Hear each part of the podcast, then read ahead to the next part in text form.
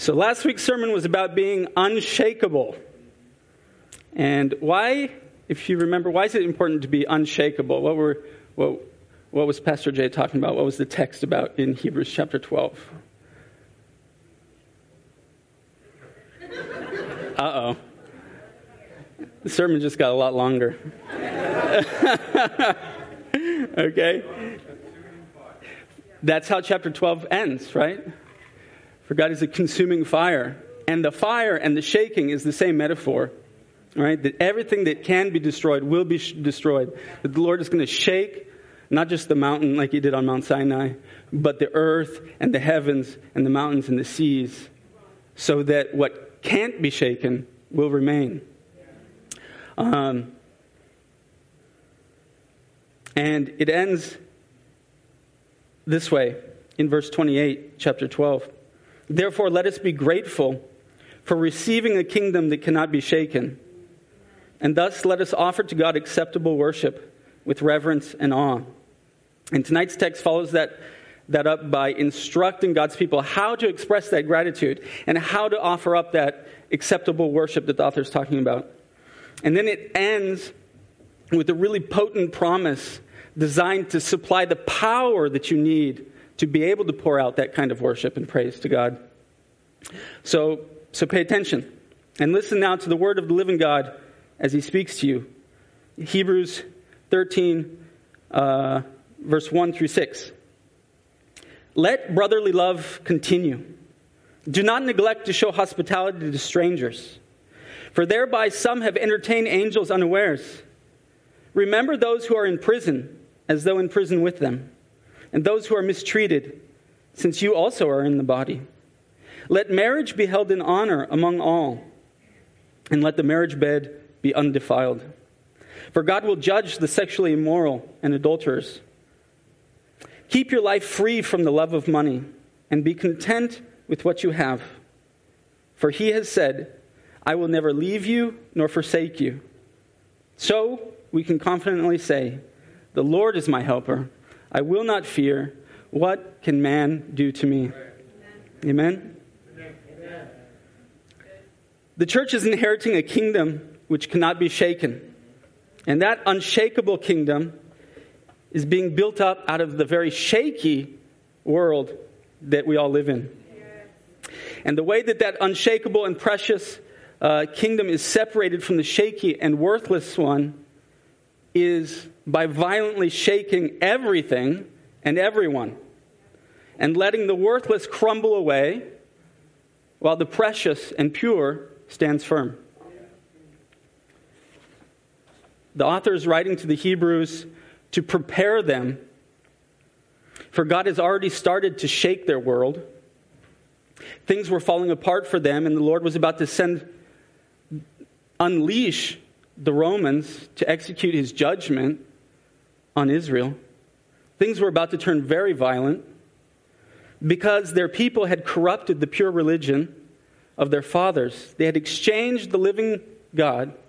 They had rejected Jesus, the living God, for an image, for an outward set of practices, for a show of religion. So the Lord looked down on this corruption, and it was time to clean house, to get rid of the filth. So a little bit of a silly example, but for example, when you've played the pig and eaten your chips and cookies in bed, and all those crumbles are in your sheets, and you did like your mother always told you not to do, right? And you're lying there in that filth, and you can feel it, and it's scratching, and it's greasy. What do you have to do? What do? You got to shake the sheets, right? I heard someone say it. Thank you. You shake the sheets, right? You get up and you take the sheets by the corners and you just shake them violently. And the crumbs go flying, right? And what's left is some clean sheets. If you're a man, that's considered clean sheets. Right?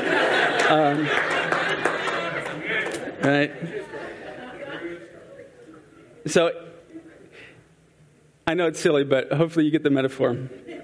If you're in love with the crumbs and the slothfulness of life, the shaking is horrible. Okay, but if you're in love with a clean bed and you like sleeping soundly at night, then it's a beautiful thing, the shaking. Okay? In a way, the Lord was about to do the same with Israel. And he shook away their corruption by destroying the temple and its forms of worship, which were unacceptable to him, which they made unacceptable to him.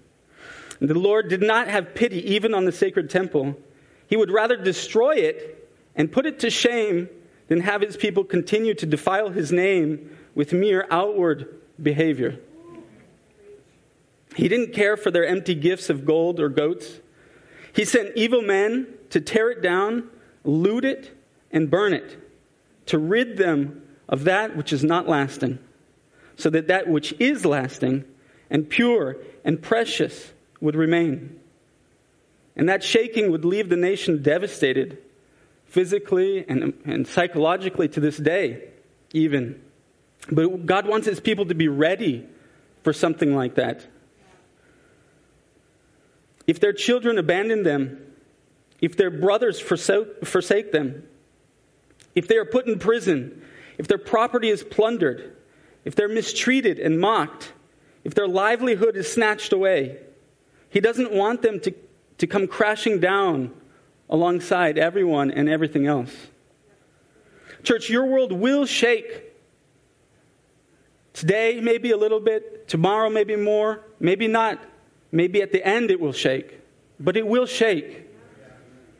And if your identity, relationships, or accomplishments are built on sinking sand, they will shudder and slide into the sea and never be seen again.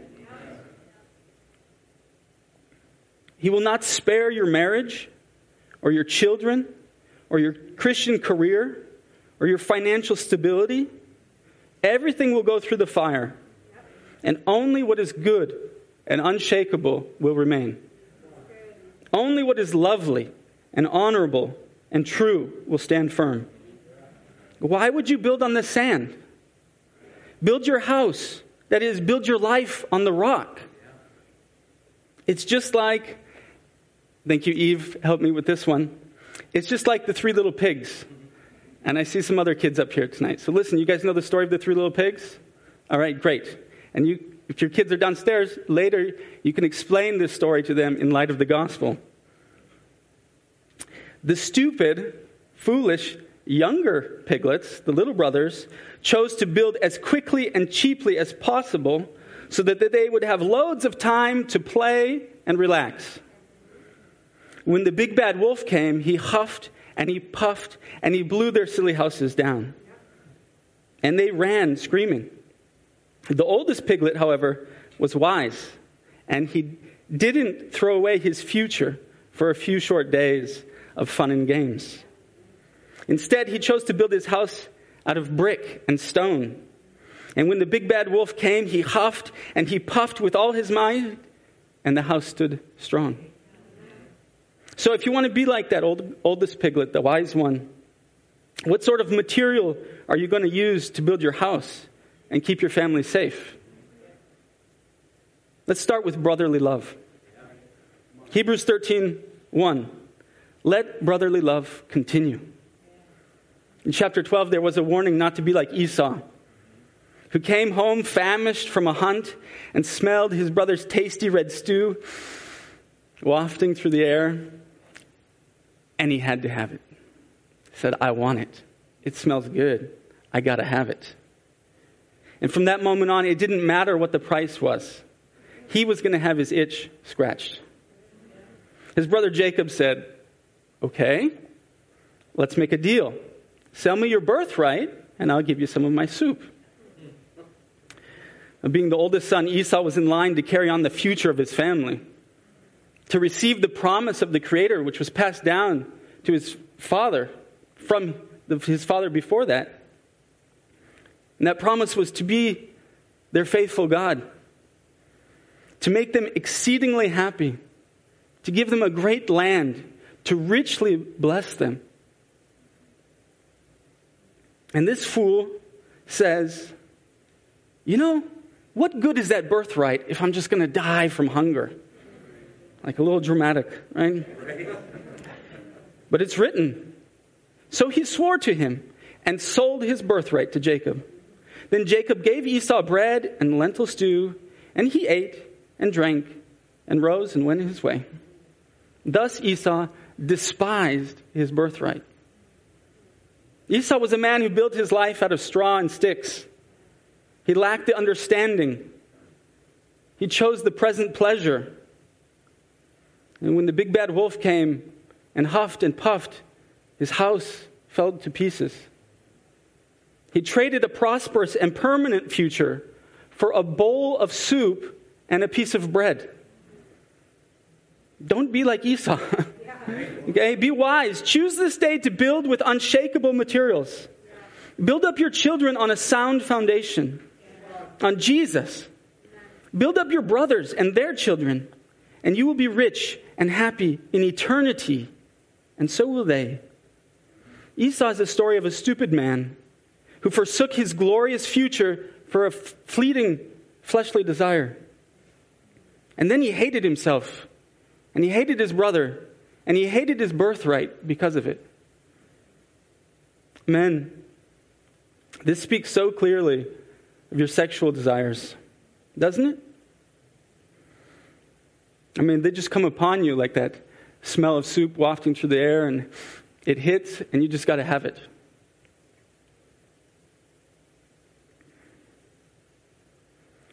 When you read the story, you think, that's ridiculous. Like, who can be so foolish to do something like that? Some soup and a piece of bread? But isn't it just the same with you? They come upon you in much the same way, and you just feel the urge, and nothing else matters.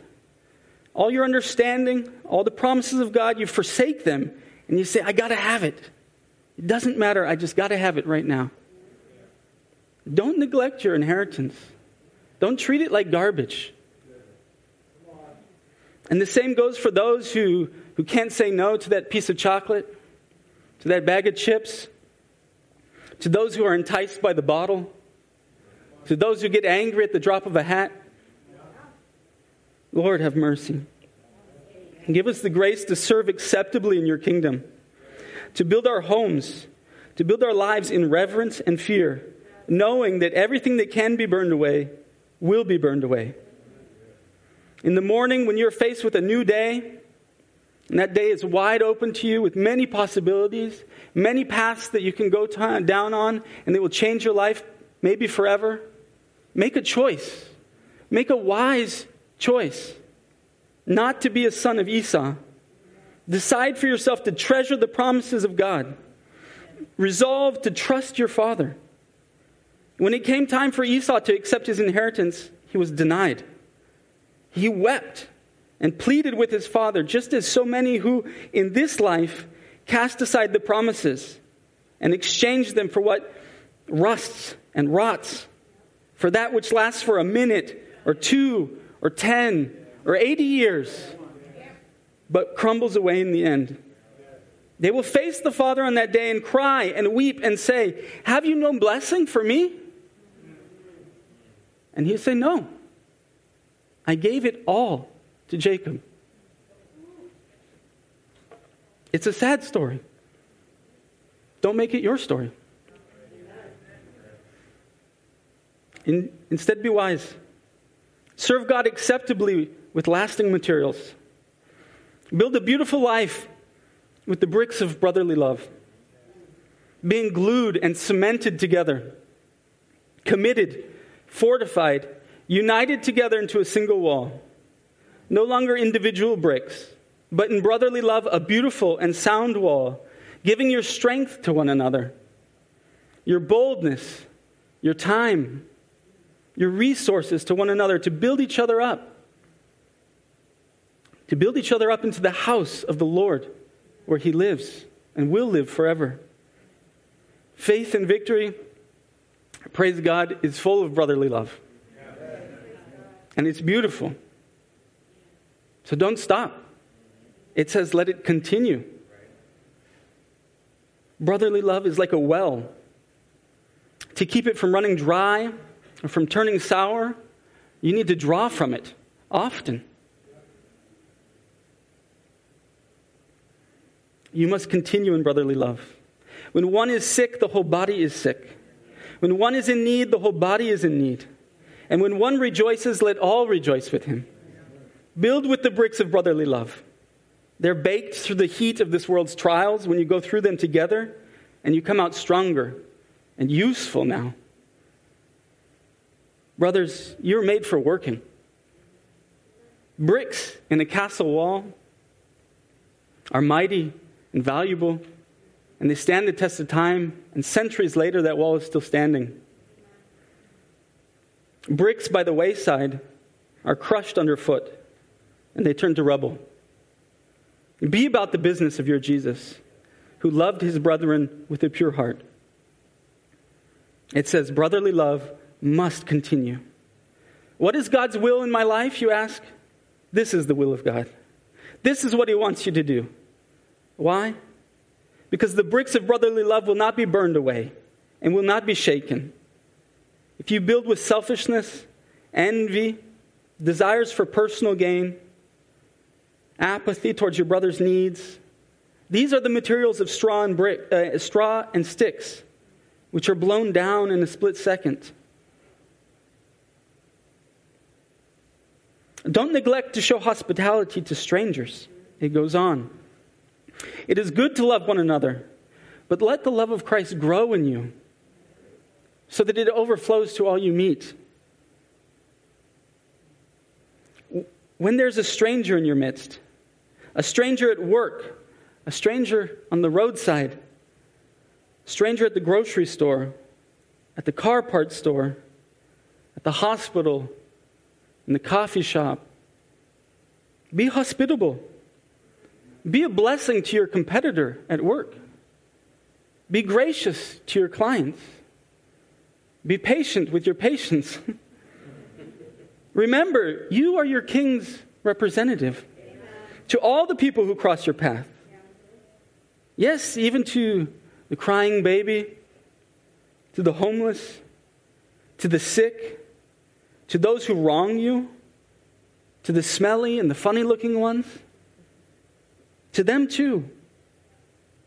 Being a friend because he befriended you. Helping strangers in their need because while you were a stranger, he stooped down to help you. This is acceptable worship. Much more so than merely being kind because that's how a civilized world operates. No. We're talking about worship that won't be washed away. Worship that will continue to exalt God for thousands of years in the heavenly city. Worship that calls out loudly, the Lord is lovely. Jesus is worthy. Amen. Remember the prisoners as if chained with them and those who are mistreated, since you yourselves are in the body also. It's calling you to use your imagination to help you choose sympathy for those who are suffering for the sake of Christ. What if you were in their place? You have wrists, do you not? What if they were in chains? You have hands. What if they were holding bars to your cell tonight instead of being here? How precious would a word of encouragement from your brother be? How dear would it be to know that your brother is taking care of your family in your absence?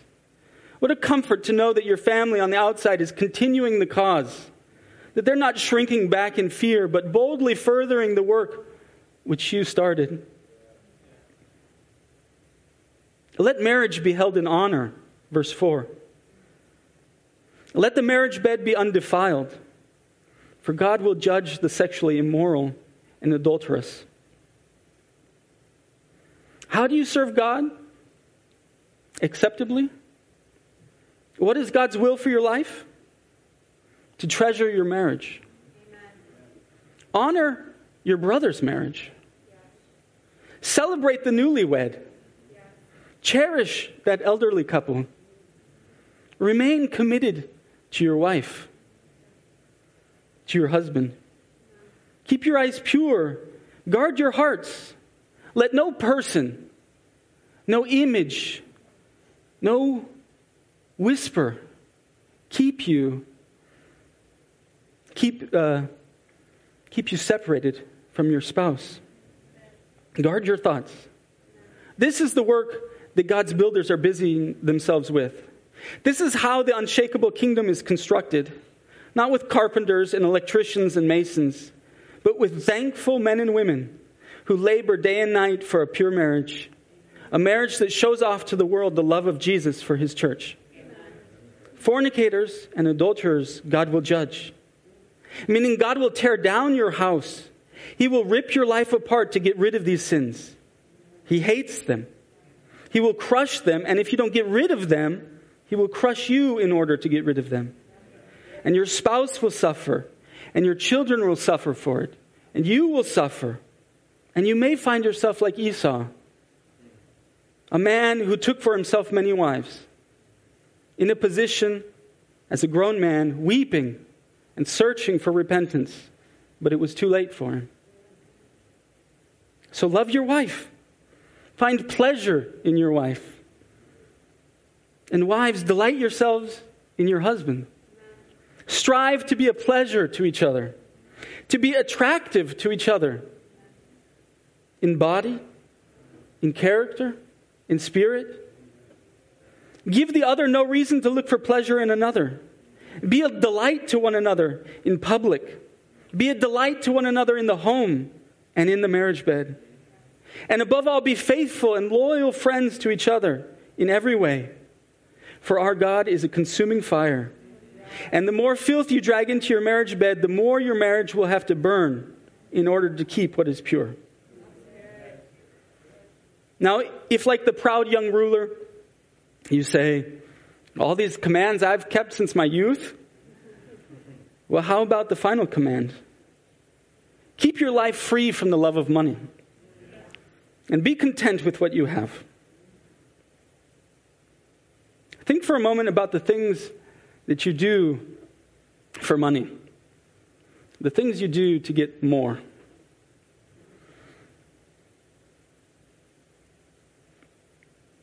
Does it always seem like you need more? How much time and energy, how much blood and sweat and tears have been poured out to get more? How much do you like to show yourself as a person that has much? Much beauty, let's show it off. Much wisdom, let everyone know. Much knowledge, much money, much respect. How much of that is built on Jesus? It's an important question because exactly that much is how much will remain when the Lord shakes. In the end, what will you have purchased with all that energy and all those cares and all the health and strength that you spent? Will it have been worth it? You just ask yourself. This is a warning and an offer, not a finger wag or a guilt trip. It really isn't. The Lord Jesus, when he came, he did not come to condemn. He came to heal, to search out and save, to make whole, to reunite men with God, to bring you into the family. Today, he is lovingly and patiently calling you and giving you the time to remember all the great things that he's done for you and all the promises that he's fulfilled and the promises that he still has for you and your family. He's giving another opportunity to search your heart and decide this day to moor up your foundations before he comes back to judge. When God shook, the structure and rituals of the Jews came tumbling down. He did this in order that the unshakable and incorruptible, or in other words, the pure religion, may remain. And that pure religion is a life lived in thanksgiving to God, overflowing with acts of thanksgiving, such as putting your brothers first, pursuing their betterment, doing good deeds as Christ's images and representatives on earth, coming alongside the afflicted, showing hospitality to strangers, remaining faithful to your wife, and ruling your family in purity of heart, that they might see Jesus in you and be happy with him. This is acceptable service, not circumcision, Not the slaughtering of goats. Not making pilgrimage to the temple. No. In Christ you offer thankful praise. He has opened the doors of heaven to you. You who were once foreigners, once enemies, and welcomed you into the riches of his lavish love and care. And because of that, you also share your mercy and grace with others by doing good in every way. From a heart of thanksgiving, you offer up worship that is most pleasing to God. From a heart of thanksgiving. Today you live in a post-Christian society that resembles the post-Abrahamic society of Israel. Those Jews had, by and large, abandoned acceptable worship. True religion had been replaced by outward displays of piety. And today, you see the same thing. People in the West have adopted the Christian behavior of kindness, generosity, honesty, charity, peace, and the like. But once again, they've hollowed out the actions by denying the Creator. By denying God of all goodness. They deny Jesus, but try to carry on in his teachings, not even knowing why they do so. And that's how you end up with something like Pride Month. Lord, have mercy. A worldly religion which forms a system in which the world can walk is a perversion of Christianity and will be shaken away. And perhaps a time of shaking has begun. It feels like the contractions that foretell the coming birth of a child. Maybe they're in pain. Sometimes for a short while. Sometimes for what seems like endless hours. But don't dismay.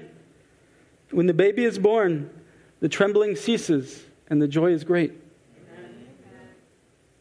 And also, like giving birth, the practical ways in which you offer up acceptable worship aren't exactly a walk in the park. When you're in the act, all the romanticized notions seem to vanish away pretty quickly. There's a lot of grunting and clenching and squeezing and pushing. It's excruciating and you scream and it's messy and you need help. Right, ladies? That's what I hear. Praise God for mothers. And praise God for the grace he gives us to be fruitful in this life. Offering acceptable worship requires difficult choices. It requires inner fortitude. It requires you to put away all laziness. It requires self-control and faith. And it requires a heart that loves Jesus and hates the sin that deceives. And it requires you to turn your back on easy, evil ways and say, "Get behind me, Satan."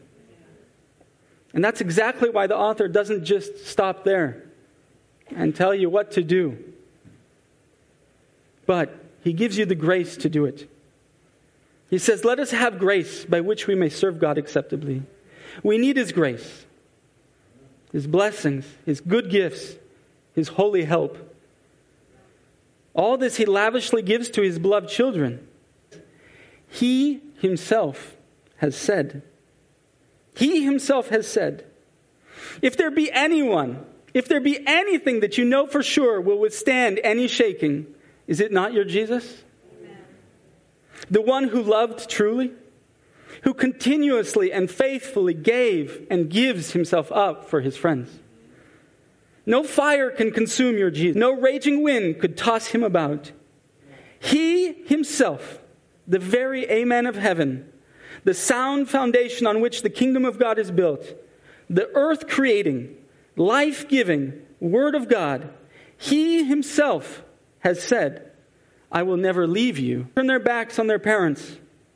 Husbands leave their wives. Brothers forsake brothers. There is much faithlessness in this world, but not so with your God.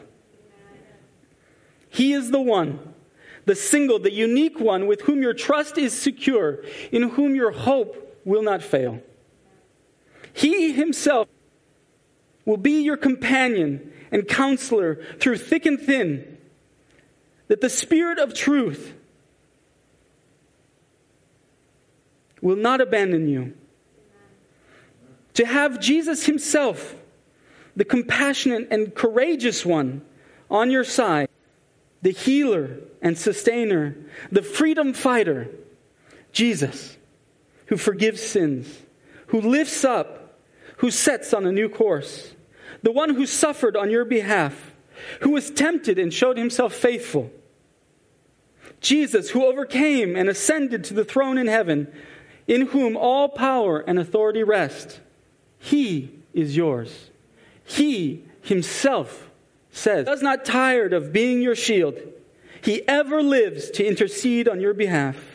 No foe is too strong for him, no night too dark, and no fire too furious to put him to flight. When the world comes against you, when it's hard to love your brother, when he's done you wrong, when you, God, I will never leave you nor forsake you. He is by your side, urging you to continue on in brotherly love, saying, I gave it all for you. Give a little now for him. Don't worry, I'll take care of you. Temple. For you, he did not count equality with the Father something to be grasped, but rather embraced decades of suffering and poverty.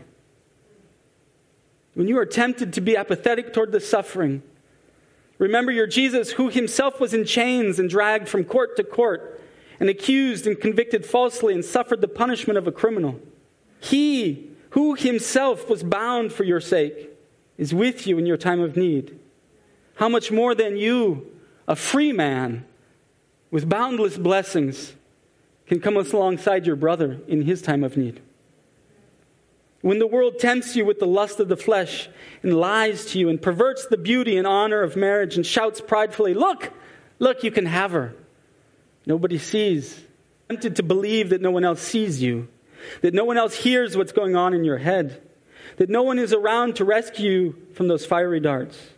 Remember, he himself has said, I will never leave you nor forsake you.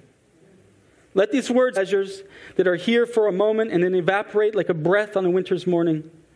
Holy Spirit, he is by your side, and you are bringing into his presence something that is hideous and filthy. Let that thought generate fear. Love. And secondly, let these words, I will never leave you nor forsake you, be understood as an encouragement. He is there to lift you out of the pit when you fall. He is by your side to rescue you from every temptation. You are not alone. You have a helper. You have a mighty Savior at your side. Word to accept. He is ready to help you. He is not here to condemn, but to rescue. Choose wisely, brother.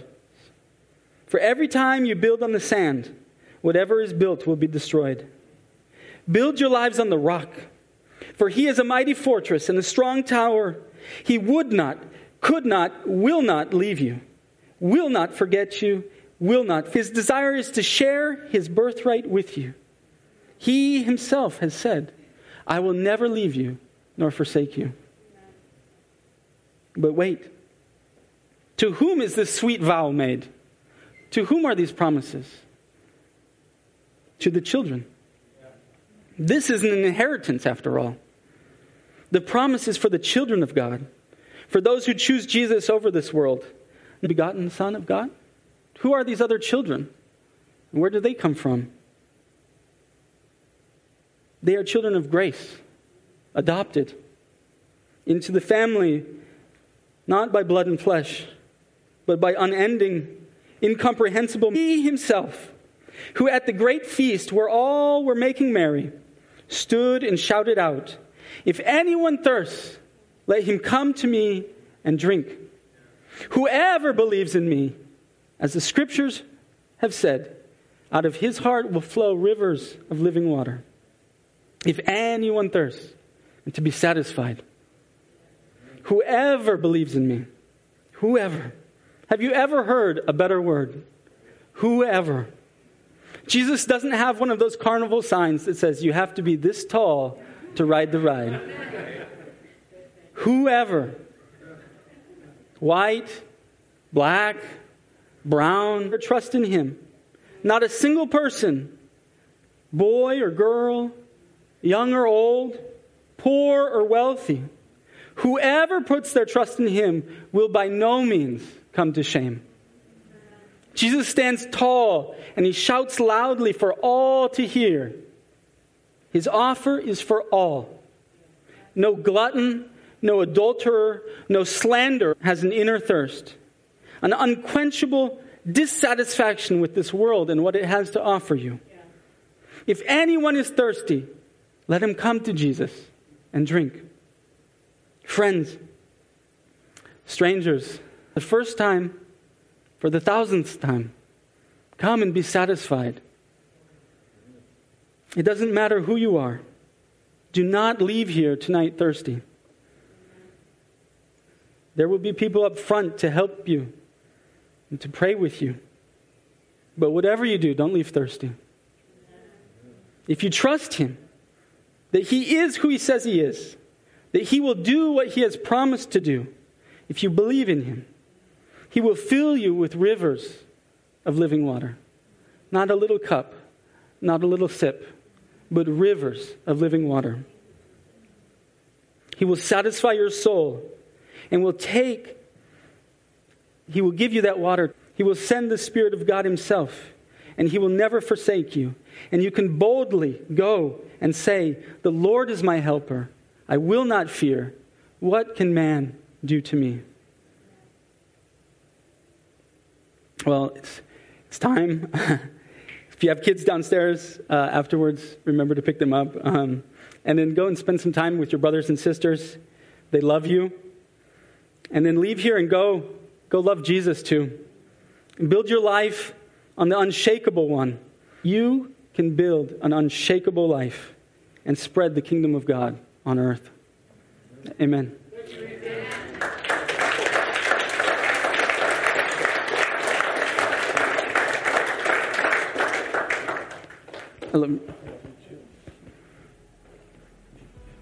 Final Sunday here at the church. I think it's going to probably be June 20th. But I just didn't want to miss this opportunity to just admonish you specifically, Ethan, for your faith. You've rightly divided the word of truth. You're a wonderful man, a wonderful leader, a wonderful husband, father, friend, all of them. You're all of those things and more. And you leaving is not a good thing for us. And I guess that means you loved this church so well and served us well as a missionary and came back and all those things in between. I think we've been together now for like 8 years. Yeah, probably been about 8 now. It's been about 8 years. And I don't know if I ever told you guys this story, but I'll tell you guys this story because I think it's a really cute story about Ethan. I remember, and I can say this because he's leaving. And you had been attending this church for a short amount of time, and I remember we met in my office, and I was going for the shallow wind, and I was like, "So, are you loving the church?" No, I said something to the effect, "Are you loving the church?" She's like, "Yeah, it's pretty good." And I was like, "You liking the preaching?" And he was like, "That's okay, but you like what we preach here, right?" And he's like, "Yeah, I mean, it's pretty good." And I was like, and I literally said to him as we sat in the office, I said, "Why are you here?"